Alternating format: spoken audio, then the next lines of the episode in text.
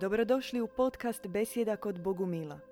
Možete nas pratiti uživo na Facebook stranici Bogumilski centar petkom u 20 sati. Sestra Miroslava, još jednom e, hvala što si došla.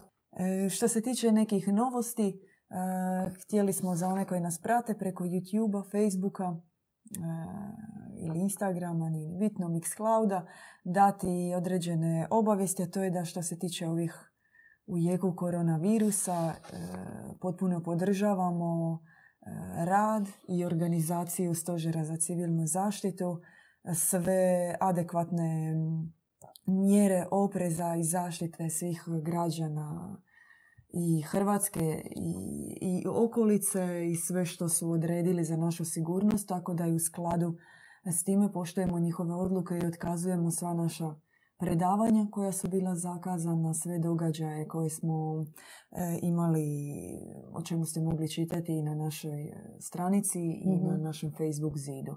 Dakle, sva događanja u budućnosti, u skorijoj budućnosti u Bogumirskom centru se otkazuju, no mi nastavljamo sa našim e, internet događanjima, live prijenosima i još ćemo malo obogatiti bit ćete pravodobno obavješteni o nekom dodatnom programu koji smo imali u planu. E, pišite vaša pitanja u chat. E, večerašnja tema je Marija Magdalena, njen život, njena škola, značaj i e, planirali smo večerašnju temu, večerašnju besjedu organizirati u nekoliko dijelova. Na samom početku o njenom životopisu, zatim u drugom dijelu o osnovnim tezama njene škole, e, trećem dijelu o aktualnosti uopće Marije Magdalene danas, da to nije neka puka povijesna priča ili teorija zavjere. I četvrto, ono čega bismo se htjeli dotaknuti, e, s obzirom na to da je riječ o ženskom liku, je važnost uopće osobe Marije Magdalene ne samo za žene, ne samo za vjernike, nego naravno za muškarce današnjice. I ako bude to vremena i bude vaših pitanja u četu ili na Facebooku, uh, uključit ćemo ih svakako i još jednom koristimo priliku, dakle zahvaljujemo za vaša pitanja, uh, ona koja ostavljate i na Facebooku i na našem YouTube kanalu, mi ćemo ih opet uključiti u još jednu besjedu, odgovori na pitanja, tako da slobodno pišite onda ih mi formiramo u jednu emisiju. I još jednom, eto, posjetnik, šerajte ovaj prijenos na vašem Facebook zidu ili na zidu grupe. Sestra Miroslava, život Marije Magdalene, koliko, koliko se može o njemu govoriti sa našeg bogumilskog stajališta, koje su neke specifičnosti. Htjeli bismo odmah napomenuti da nećemo ići u detalje, da se nećemo hvatati i raditi e, podatke koji se trebaju kasnije stavljati na Wikipediju. Da. da ovo nije emisija o njenom životopisu, ovdje su samo neke male epizode iz njenog života, jer naravno ono na čemu je e, naglasak i naš interes je upravo onaj dio njenog života nakon obraćenja i nakon što je krenula kao vatrena apostolica uz Krista. Nešto malo Da, i zapravo što, s čime krenuti, a to da ćemo razbiti rimsku hipnozu o Mariji Magdaleni kao bludnici. Uh, Marija Magdalena uh, je bila uh, izuzetno duhovna osoba i prije svog um, obraćenja, odnosno prije nego što je krenula za Kristom. Um, ona je prema nekim, evo, tako, ajmo reći, predajama, možemo reći, e, e, cijeli život zapravo živjela ta kao duhovna osoba i nekako je predosjećala e, tu svoju veliku misiju koju je zapravo nastavila nakon što je vidjela Krista, upoznala Krista. Ona je bila duboko potresena prvim susretom s Kristom i njegovom propovjedi i ne samo njim nego i majkom Božjom, odnosno ljubavlju tim velikim obožavanjem kojeg je Majka Božja, kojeg je Marija voljela, voljela Krista. od tog trenutka, znači, kada su se oni susreli, ona je postala nerazdvojna s njima. Ona je zapravo bila, kako se kaže, znači, Kristus desna je bila majka Božja, Marija, a s je bila Marija Magdalena. E, majka Božja je nju zvala e, svojom kćeri ili ponekad svojom mlađom sestrom. One su bile tako prisne. I sve ono što je Krist majci Bože predao u srce, majka Božja je predala Mariji Magdaleni. Znači, one su bile apsolutno neodvojive. Da, ja bi se samo još kratko uključila. Što si bila rekla, postoji velika jedna hipnoza u vezi nje i često je prikazana, ne često, nego apsolutno u čitavoj svjetskoj kulturi, u slikarstvu, u književnosti, u svemu ona je uvijek prikazivana kao ta bludnica, odnosno prostitutka. Da. Zanimljivo je s druge strane da čak ni u jednom od ta četiri sinoptička evanđelja nema niti spomena o njoj. Čak ni, dakle, u Bibliji, da. u tim evanđeljima nema nikakvog spomena o njoj kao bludnici ili prostitutki. Međutim, kasnije i naknadno, da bi se zataškalo, da bi se zataškao njena, njena važnost i njen značaj, je stvorena cijela ta priča o njoj eh, kao bludnici i to je toliko daleko išlo da je čak u srednjem vijeku naziv za javne kuće mm. kao vrsta ime za takvu vrstu ustanove nosio naziv Magdaleni. Da. Dakle, po njoj. Da, to je zapravo Petrova priča. On je bio apostol izuzetno ljubomoran. I ona je bila kao, možemo reći, najistaknutija jer se spominje da je zapravo njoj Krist nekako najviše se povjeravao. Čak, čak je bila mu bliža od Ivana kojega je toliko ljubio. E, povjeravao se tajne. Ona je kasnije svojim učenicima e, pričala sve te, e, sve te priče i sve to što je Krist zapravo e, njoj povjerio. Tako da ta cijela priča je krenula od Petra. Čak i logički, ako je neka osoba bila toliko povlaštena i toliko važno mjesto zauzimala uz Krista, da je sigurno to stvorilo određenu ljubomoru i zavist. U određenim čak e, gnostičkim evanđeljima se ispominju takvi sukobi između nje e, i Petra. Dakle, ona je važna e, i za našu tradiciju u tom pogledu što se kroz nju zapravo predaje istina Kristova učenja koja je išla putem njenog obožavanja Krista. Odnosno potpune povjerljivosti, potpune njene želje prema njemu i tu nije bila nikakva riječ o nekom abstraktnom Kristu, o obožavanju abstraktnog Krista ili o nekakvom idolopoklonstvu ili stvaranju kulta ličnosti od njega, nego onom toliko jednostavno da se zapravo paradoksalno čini nemogućom količinom ljubavi koju ona da. gajila prema njemu, a koju je, kako si ti sama rekla, zapravo preuzela čak iz jednog pogleda majke Božje. Dakle, preko srca majke je ona došla do sina i putem toga zapravo mistično u svoje srce preuzela svu puninu istine, pravde, milosrđa, premudrosti koja je išla iz njega za čitavo čovječanstvo. Da, što je zapravo bitno reći da to, da ta njena ljubav prema Kristu, obožavanje Krista je zapravo obožavanje Krista u bližnjim. Znači, i, to zapravo zašto je Krist došao na zemlju, što je, znači, go, kroz katoličku instituciju se govori da on došao spasenje, znači zbog spasenja spasiti, otkupiti. Međutim, ne, Krist je došao upravo predati i otkriti čovječanstvu tu nadnebesku ljubav. Tu, jedinu, jedinu ljubav koja zapravo i može pobijediti zlo i vratiti čovjeku božanske sastave. Tako da. Sam Krist je, ja ću sada parafrazirati njegovu poruku, ali bio govorio mogu me razumjeti i mogu postati istoga duha, istoga sastava poput mene, samo oni koji me bezumno vole. Da.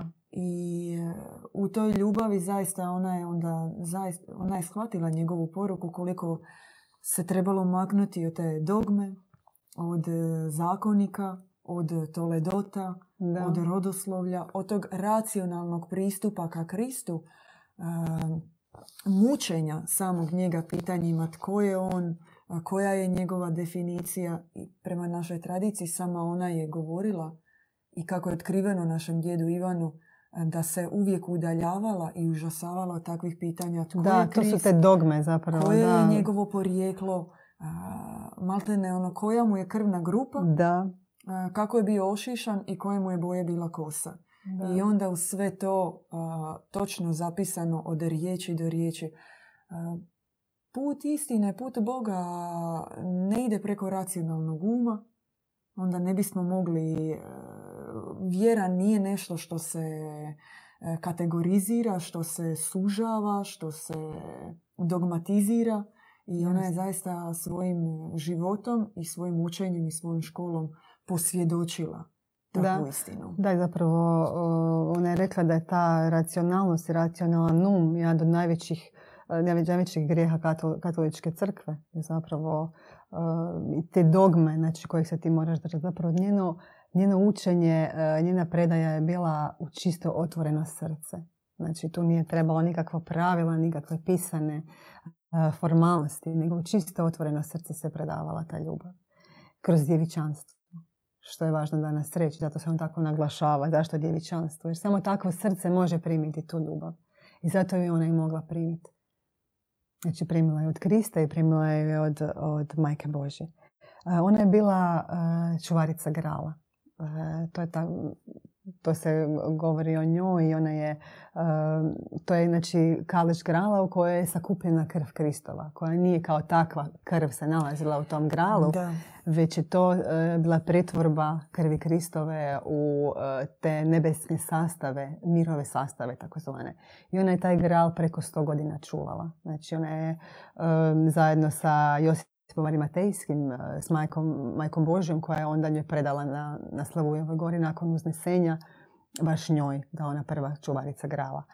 Um, ona je toliko uh, se stopila s tim gralom da je uh, cijela njena nutrina uh, mi je mirisala ta nebeska ulja. I ona je sama zapravo postala taj kališ u koji je onda Krist unio sve svoje sastave. Ona se s- apsolutno s njim sjedinila. Da, i to se događa ta problematika oko njenog života i dijela, kao što se dogodilo, kolika je bila količina krvi koja je sakupljena, gdje je ta posuda, tko Da, je i oni jesu to, katoli- posudu. da, u katoličkom, um, mi vidimo u katoličanstvu isto taj nekakav pehar, gral, međutim oni nemaju, uh, to je sve ritualno, to nema dubine, oni ne, ne razumiju što je u tom gralu.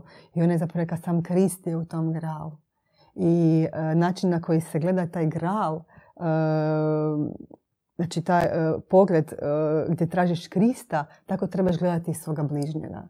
I to je zapravo, to je ono što smo mi izgubili. Znači te, te niti kojima smo božanski, kojima smo bili spojeni, taj pogled kojim, kojim je ona gledala Krista, kojim je Krist gledao u nju i ona je rekla treba Krista tako gledati u svojem bližnjem.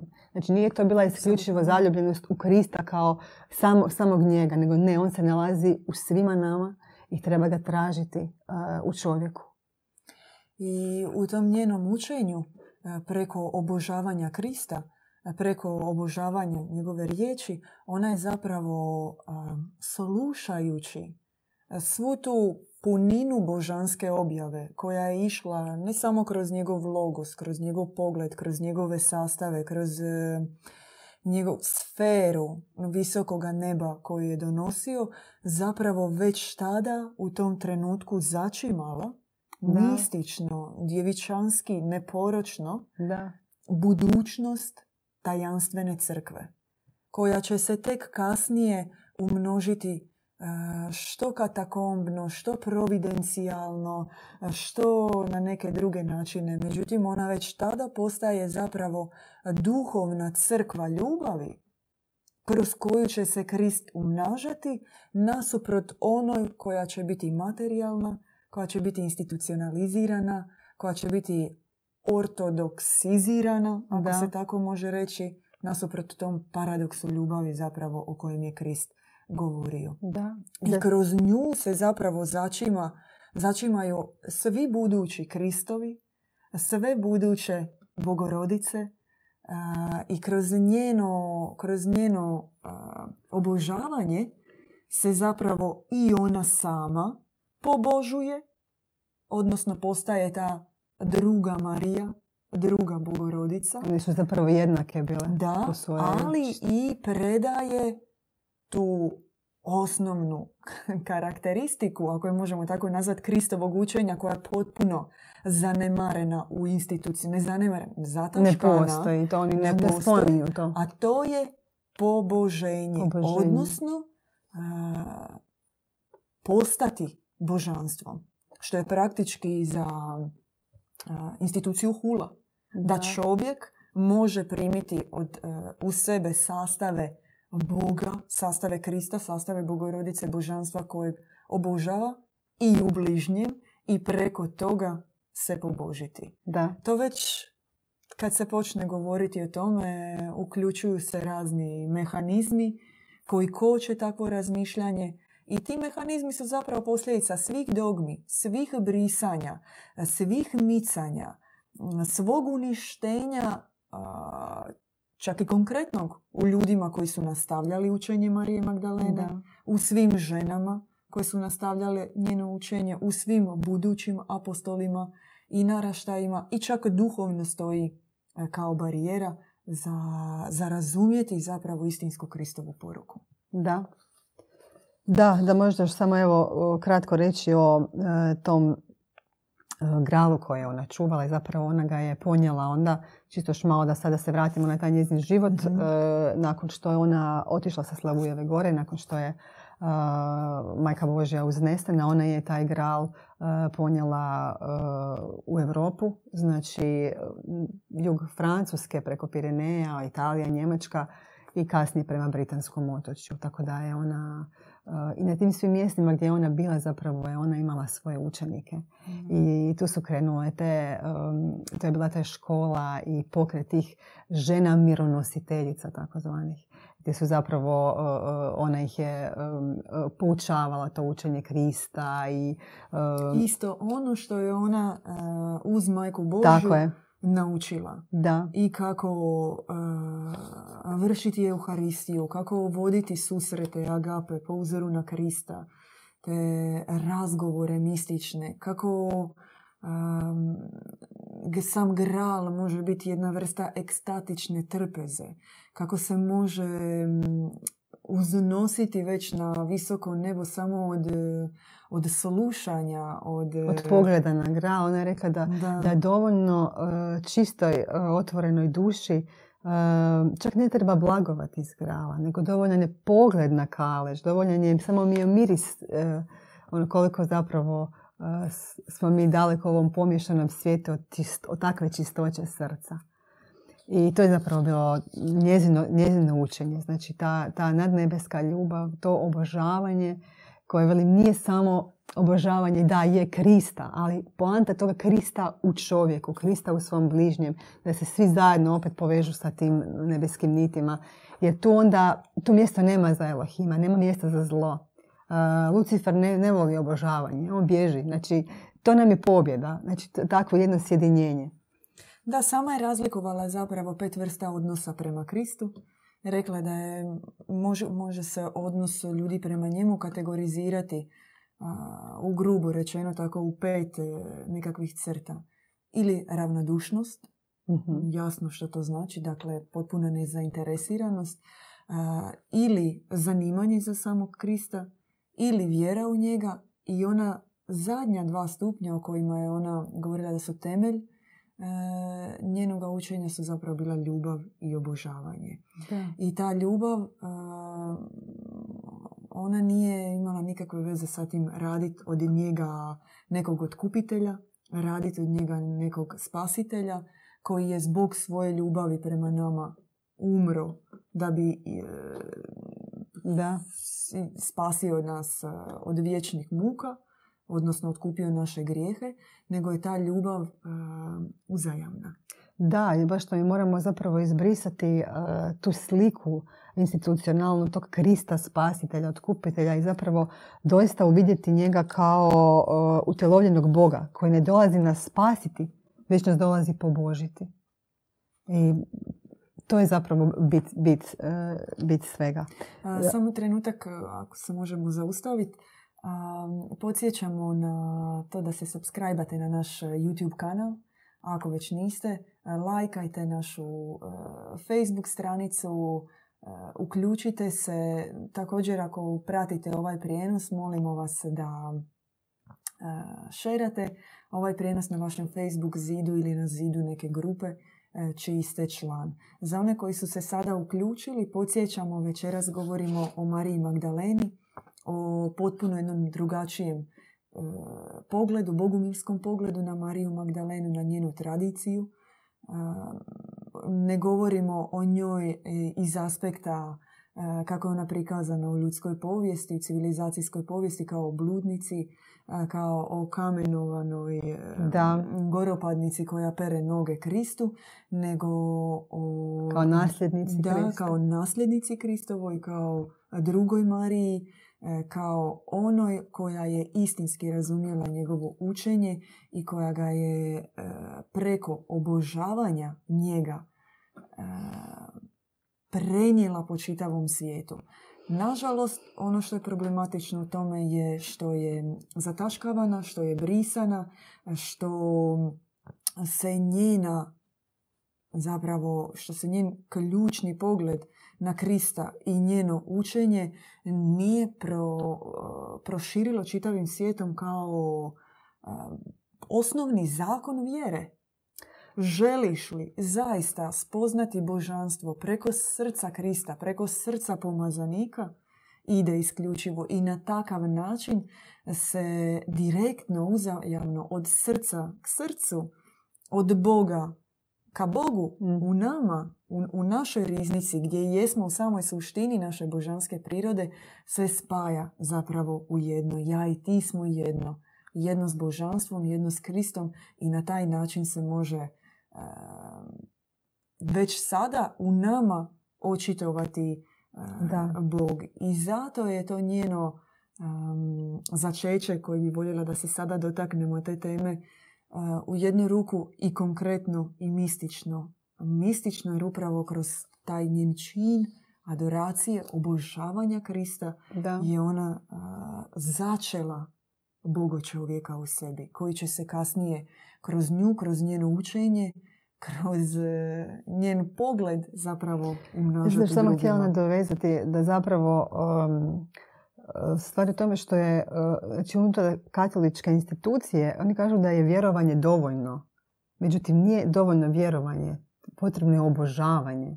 I, uh, I unutar tih religioznih institucija je nemoguće zapravo obožavati. Jer vi ne možete obožavati jednog Boga koji vas sudi, koji vas kažnjava, koji je autoritativan i distantan. Znači, to je takav jedan začarani krug gdje zapravo ona, ona je baš novost, ona donosi novu školu, ona drugačijeg jednog Krista nego što, su, što ga prikazuje institucija. Zato što u njenom učenju Krista nije nikad umro.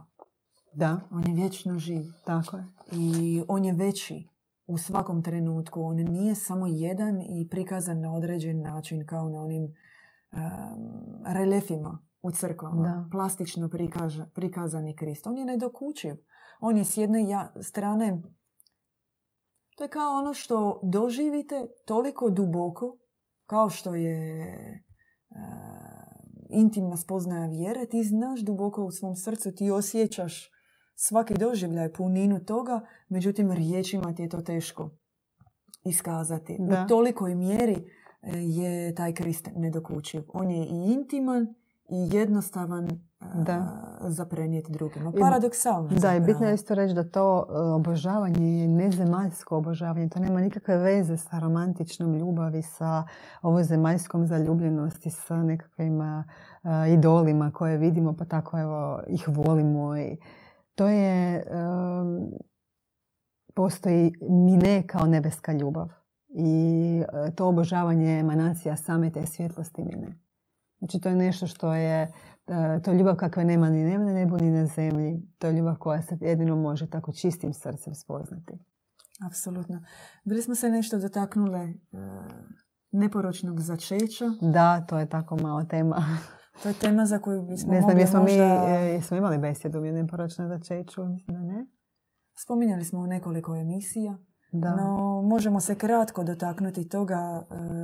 Postoji nekoliko polemika u vezi njenog djelovanja, u vezi njenog odnosa sa Kristom. Da. I onda se uvijek upale takvi genitalni pogledi na Da. Krista. Um, Na njihov odnos. Bračne Isto. tradicije. Da. U to vrijeme, je li Krist u to vrijeme već trebao biti oženjen, imati djecu? Što to znači da je ona začela? I bilo je određenih teorija oko toga da je ona imala njegovo dijete, da se to dijete mm, kasnije u francuskoj dinastiji e, je postao jedan od francuskih kraljeva Josip Velelijepi, da. i tako Da. dalje. Međutim, e, prema bogumilskom e, shvaćanju u, našoj tradiciji ima jedan zaista potresan pogled na njeno neporočno začeće Da, i na ima. njeno i, i tim više na njenu bliskost sa majkom Božjom. Mislim, za, za shvaćanje um, sad ovog ispričanog treba skroz isključiti razum. Da. A to je u današnjem svijetu teško, tako da uh, ona je um, upravo tim neporočnim začećem je izjednačena sa Marijom. Um, ona je doista neporočno začela, isto kao i Majka Božja. Uh, začela je um, Josipa Velelijepog koji zapravo uh, predstavlja tu novu bogocivilizaciju tri koja dolazi. Način na koji je ona začela um, je prekrasno popisan u knjizi Marija Magdalena gdje Da, zapravo je se govori da je u trenutku, uh, u trenutku kada je se sakupljala ta, uh, te posljednje Kristove kapi od te njezine prekomjerne i patnje i ljubavi koja, je, koja se događala u tim, tim teškim trenucima uh, se dogodilo to neporočno začeće. E sad, uh, kažem, racionalan um nema mjesta njemu u ovoj priči. Tako da ona je doista druga, druga bogorodica. Aktualnost Marije Magdalene danas i njena, a, njena uloga je toliko, toliko velika da mi zapravo moramo krenuti od samog starta i reći nešto što će zazvučati, a to je danas crkva ne postoji, danas institucija ne postoji, danas em, kršćanstvo uopće kao religija i zato što je cijela poruka istinskoga Krista, istinskoga Boga promašena. Da. Mi Krista ne poznajemo. Mi ne znamo tko je Bog. I čak i onaj koji sebi danas kaže da je vjernik, treba se duboko zapitati u kolikoj mjeri je njegova vjera istinska. U što mi ljudi vjerujemo? Ako je ono što je toliko jednostavno, toliko bogato i za čime mala djeca čeznu i pitaju se zašto nije tako kada govore o vjeri, nama svima nepoznato. Sve dok mi e, ne izbrišemo e, pred- ispred naših očiju ono što smo vidjeli očima Petra i Pavla, ono što nam je ostavljeno u nasljeđe, bili mi vjernici ili ne, jer se uvijek postavljamo jesmo li za to ili protiv toga, nećemo nikad u našim, u našim srcima, ni umu, neće nikad moći zaživjeti istina. Da. Mm, kršćanstvo je utemeljeno na laži, kršćanstvo je utemeljeno, govorimo o onom službenom, je utemeljeno na prevari i čak ako to nekoga i boli u srcu, mm, iste boli će se roditi radost zato što istina e, je takva da će vam donijeti utješenje. E, a ona je da treba gledati Krista Da. očima dviju Marija. Da. Onih koje su ga obožavale. Da, I one su- koje su ga vidjele e, kao nekoga koji, kao, kao onoga koji donosi ljubav nebeskog oca. Koji ne dolazi ovdje da bi otkupio naše grijehe, da bi nas spasio, da bi, nego koji, do- koji nam donosi ljubav nebeskog oca, ljubav koja će nam vratiti sastave koje smo izgubili adaptacijskim preoblikovanjem, ljubav koja će nas a, pretvoriti u pobjednike zla ovdje Da. na zemlji. Jedino tako. I to je danas e, nigdje nema. Tome se ne govori. Krist je distantan. Krist, oni danas najavljuju dolazak Krista. Kakvog Krista? Filmskog Krista, hollywoodskog Krista koji, uh, kojeg opće, da li, da li, pitanje da li će se uopće moći doći do toga Krista. Um, Krista kakvog majka Božja i Marija Magdalena uh, je Krist koji ovog trenutka sad može sići u vaše srce. Da, Krist... Ako je vaše srce pripremljeno. Znači, mi ne čekamo nekakav dolazak Krista za deset godina, sutra. Uh, taj Krist silazi. On silazi po osobnoj žeđi, po spremnosti primiti njegovu ljubav u naše Mhm. srce. Da, i u tom trenutku automatski postajemo Krist, odnosno Tako. Bogorodica. Tako, tako. I e, važno je razumjeti tu poruku Marije Magdalene da ona nije samo za žene. Da ona nije samo mm, nešto što... Da, naravno, mi kao žene, kao sestre, trebamo se vidjeti kao Marije Magdalene. Trebamo Apsolutno. se vidjeti kao te vatrene vitezice, neustrašive, hrabre. Treba se idu- nadvladati ta spolna razlika. Da. Znači, uh, jer što? Uh, mi smo jednaki i uh, kao što naš Bog je lice oca i lice majke, tako i mi ovdje na zemlji utjelovljeni kao muškarci, kao žene smo apsolutno jednaki. I ta trauma da je žena nastala iz Adamovog rebra, da je ona stvorena, ne. Mi smo isto rođeni iz posljednje Da. kapi našeg nebeskog oca, baš kao muškarci, baš kao i muškarci. I, i, i kad se nadvlada ta spolna razlika, e, ponovno će uspostaviti ta harmonija, e, božanska harmonija, a ona se jedino može dogoditi u djevičanstvu, u djevičanskim odnosima. E, ima citat iz ove knjižice koju si spomenila Marija Magdalena, Mhm. svjetiljka bezumne ljubavi, kaže polemizirati o ratu spolova, o prednosti muškarca ili žene, isto je i što je rasuđivati o to- tome tko je veći, Bogorodica ili Krist. Da, I jedno i drugo je ponižavajuće. apsolutno. I ono što je važno za današnje e, muškarce je vidjeti u ženi tu Mariju Magdalenu. da, Vidjeti u njoj, u njoj Bogorodicu tako. a ne kroz nju rješavati svoje, kroz pogled na ženu rješavati svoje e, traume, e, vidjeti je onako kako je svijet prikazuje, onako kako je svijet definirao njenu ulogu, onu koja priprema ručak ili onu koja skuplja čarape za nekim. Da, jasno. Ili e, ženu kao seks simbol, kao predmet žudnje, kao nekakav objekt koji treba, e, na, ko- na koji se treba istresti, na koji i tako dalje. Da. I za današnjeg muškarca je važno razumjeti da će i njegova snaga biti u obožavanju e, te božanske prirode žene, Apsolutno. bogorodične prirode, prirode žene. Recimo još koji citat možda? E, jesmo. e, gledamo ili imamo kakvih pitanja. Da. E, Dobro. Ne znam je li ti, e, sestra Miroslava, možeš pomoći? Ne vidim baš.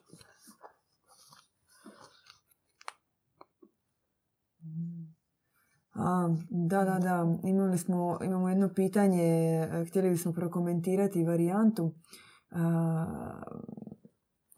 Trenutka zapravo Mhm. ulaska trenutka ulaska žene među grupu tih tradicionalnih farizejskih Da. rabinskih nasljednika sa Kristom. Ulazi žena među njih, žena koja, koja je ona koja ima pravo govora, koja je ona koja dolazi do Krista, koja ulazi u direktan fizički kontakt, Kontakt s sa njim. koja e, k- m, važno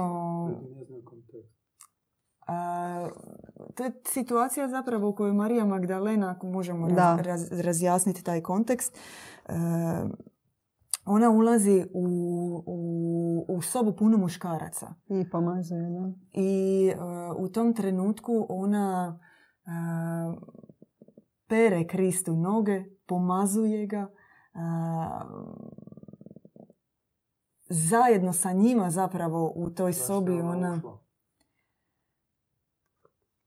Zašto je ušla? Situacija.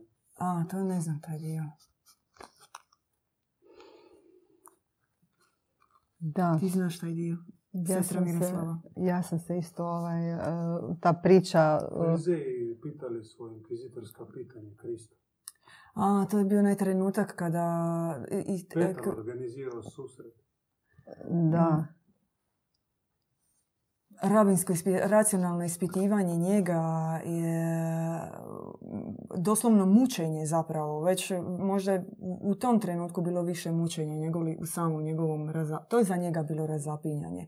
Uopće spuštati se Početak na Golgote, takav... da. da, početak Golgote i sam Petar organizira taj e, inkvizicijski inspektorski napad na njega u kojem se on mora opravdavati i spuštati na, na nivo obrane, na nivo objašnjavanja i na nivo ljudskog jezika uopće. A u njenom e, činu je samo ljubav. E, Da. I ona zapravo, em što staje između njega, e, između njega i ispitivača, ona zapravo još... Radi sama smrtni prijestup. Da, smrtni prijestup. Da, Da. da. i šokira zapravo sve njih. To je, zato i je majka Vitezova, zato i je e, majka Viteštva upravo zbog te svoje neustrašivosti i hrabrosti. Zato je naj, naj, najbliža Kristu on, kroz sve to.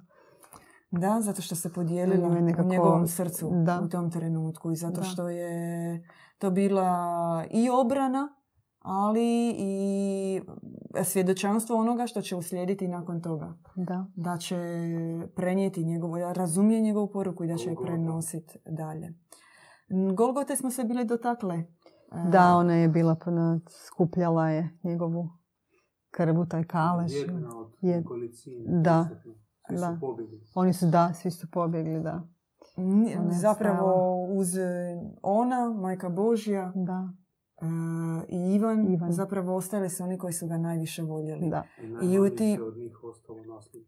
I najmanje njihovog nasljeđa Da, ostalo. da. A sam Krist tamo u tom trenutku e, govori, e, obraća se njima u ljubavi i samom Ivanu. Kaže, majko, evo ti sina, Sina i sine, evo ti majke, sine, evo ti majke, a, svom voljenom učeniku. I to je najveće isto tako svjedočanstvo toga kome on ostavlja svoje duhovno nasljeđe, svoju duhovnu baštinu, upravo zapravo tim trima figurama Da, a, koje su tamo, a mi ne znamo ništa o njima. Ni o Majci Božoj, ni o Ivanu, Da. ni o Mariji Mariji Magdaleni. Magdaleni, I da. kroz njihova srca i kasnije i kroz apostola Andriju se zapravo katakombno, mistično a, širi istinsko kršćanstvo diljem Europe i svijeta. Naravno da je ono moralo biti skriveno zato što će od, od tog trenutka pa nadalje krenuti napad. Već sama majka Božja se 15 godina sk- skrivala u Efezu, Pavao, slali su se ubojice na nju. Svi su oni zapravo ne bježali, nego pod velikom božanskom providnošću i e, štitom i okriljem dobroga Boga su zapravo potajice da. e, širili ono što će ostati e, i do danas. Što će zapravo doći danas, zahvaljujući njihovoj žrtvi, zahvaljujući njihovoj hrabrosti, zahvaljujući tolikom obožavanju Krista i tolikoj želi da se usprotive tom inkvizicijskom institucionalnom napadu koji ne samo da nije nikada prestao ili jenjao, nego da pače je stoljećima nakon toga kada se već ta e, kada se smislio način kako da se to radi oštrije, toliko pojačao e, da je u ostalom u srednjem vijeku čitava zapravo i Europa gorjela od inkvizicijskih lomača, dimilo se. Ko- ko- kolika je, koliko je ta žestina napredovala i koliko se to zapravo pokušavalo onda kasnije i kroz knjige i kroz razna učenja izbrisati. Da. Ima li progon vještica veze sa školom Marije Magdalene? Apsolutno.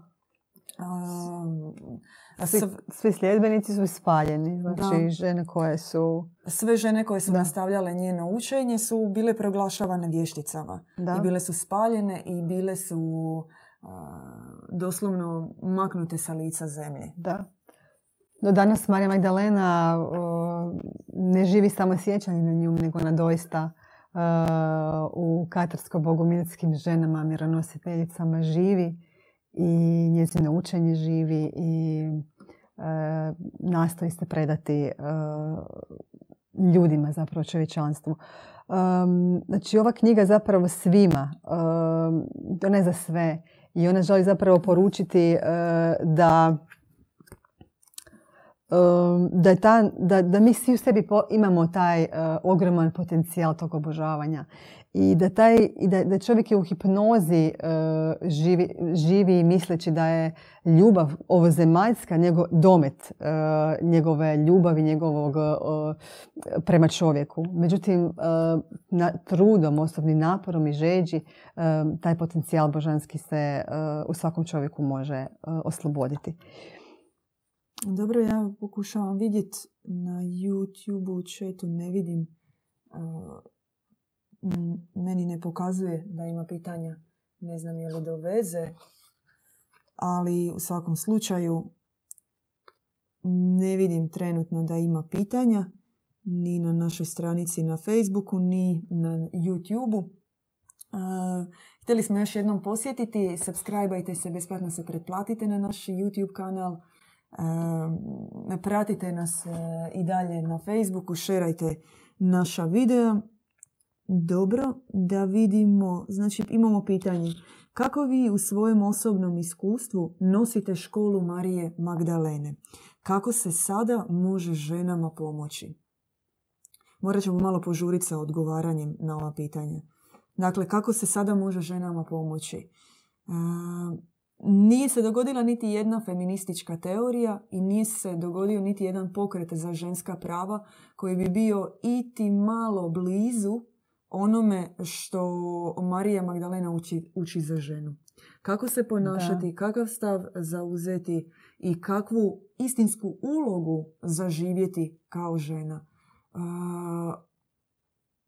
u njoj je jednako ženskog aspekta Boga koliko je jednako i muškog aspekta Boga i u tome je sva njena punina, snaga e, i hrabrost, veličanstvo. Bila je besjeda, da, bila je, imate na našem kanalu dvije, dvije besjede. Bila je jedna u feminizmu, da. i bila je druga Nedavno. besjeda o ulozi žene. Jesi želiš možda sestra Miroslava nadovezati na ovo? Moramo malo Moramo požuriti. Da. Makar smo počeli kasnije sa par minuta e, zakašnjenja. E, sljedeće pitanje. Kako Isus nije predvidio da će Petar i ostali prenijeti pogrešno učenje? Kris je znao Predvidio je on to, on je sve znao. Da, I to se u nekoliko puta u, u evanđelju e, i njegov odnos i oštrina kojom se on obraća prema Petru i e, da, kako ga kako Petru, oštro govori prema njemu u ostalom i kako kaže tri put ćeš me zatajiti. zatajiti. On je to znao. Međutim, e, Kriste nije djelovao u aspektima ovoga svijeta, odnosno nije djelovao na način mi danas očekujemo da, da vidimo to kao neki roman A plus B jednako C. Sve njegove pokrete. On je znao kakav svijet dolazi, Krist. Da. da, će, da će naići na takve koji će biti vjerni. I to je križ pomazanika. Da. Niti jedan pomazanik koji je bio na zemlji nije bio dočekan raširenih ruku ovaj svijet, e, Elohim ovoga svijeta, Demiurg, zlo koje ovdje vlada i će napraviti apsolutno sve da bi, i tome svjedočimo i danas, da bi i pomazanika i njegovu poruku ugušilo, satrlo i izbrisalo. Uvijek ima rizika.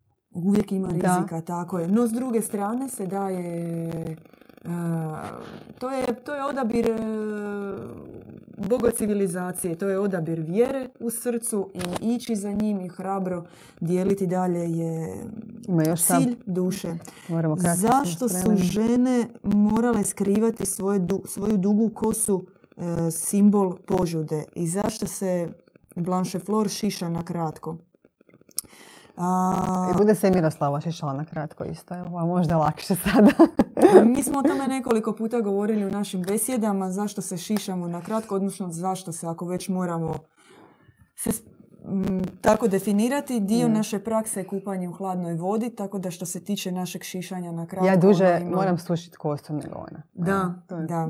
E, to je više praktično. A ovo odgovor na zašto su žene morale skrivati svoje duge kose, simbol požude, ja mogu dati na to pitanje odgovor isključivo iz nekog Nekih predaja. svjetskog Da, ja predavanja. znam to je nekak Da, renesansni pogled na ženu i njenu kosu. Na to se nekako ne bi ni htjela. osvrtali, da. A, Krist je e, vidio Petru da će ga izdati, a, a što je bilo sa Pavlom? A, valjda je li znao, ovo valjda pitanje znači je Možda li to stavimo znao? ova neka pitanja za odgovore. Imat ćemo emisiju Može, o tome, da. pa Možemo o Mislim da istinskim smo- evanđeljima, Da, pogotovo inače tema Petra i Pavla, onoga što su činili, radili, da. e, o e, falsifikaciji evanđelja, o napadima u E- Efezu, o Progonima na majku Božju, svašta. Božju, Da, to ćemo. apostola je zaista posebna tematika i de- hvala na pitanjima. Da. Od srca hvala na pitanjima. Malo smo sad požurili prema kraju da dovršimo. Hvala e, što ste postavljali pitanja, mi ćemo definitivno e, odgovoriti na njih. To je to za kraj. To je Hvala to. Sestra, sestra Miroslava. Hvala, sestra Vidimo Blanche se Flor. sljedeći tjedan u novoj besjedi. Pozdrav! Pozdrav. Slušali ste podcast Besjeda kod Bogumila. Podsjećamo da nas možete pratiti uživo na Facebook stranici Bogumilski centar petkom u 20 sati.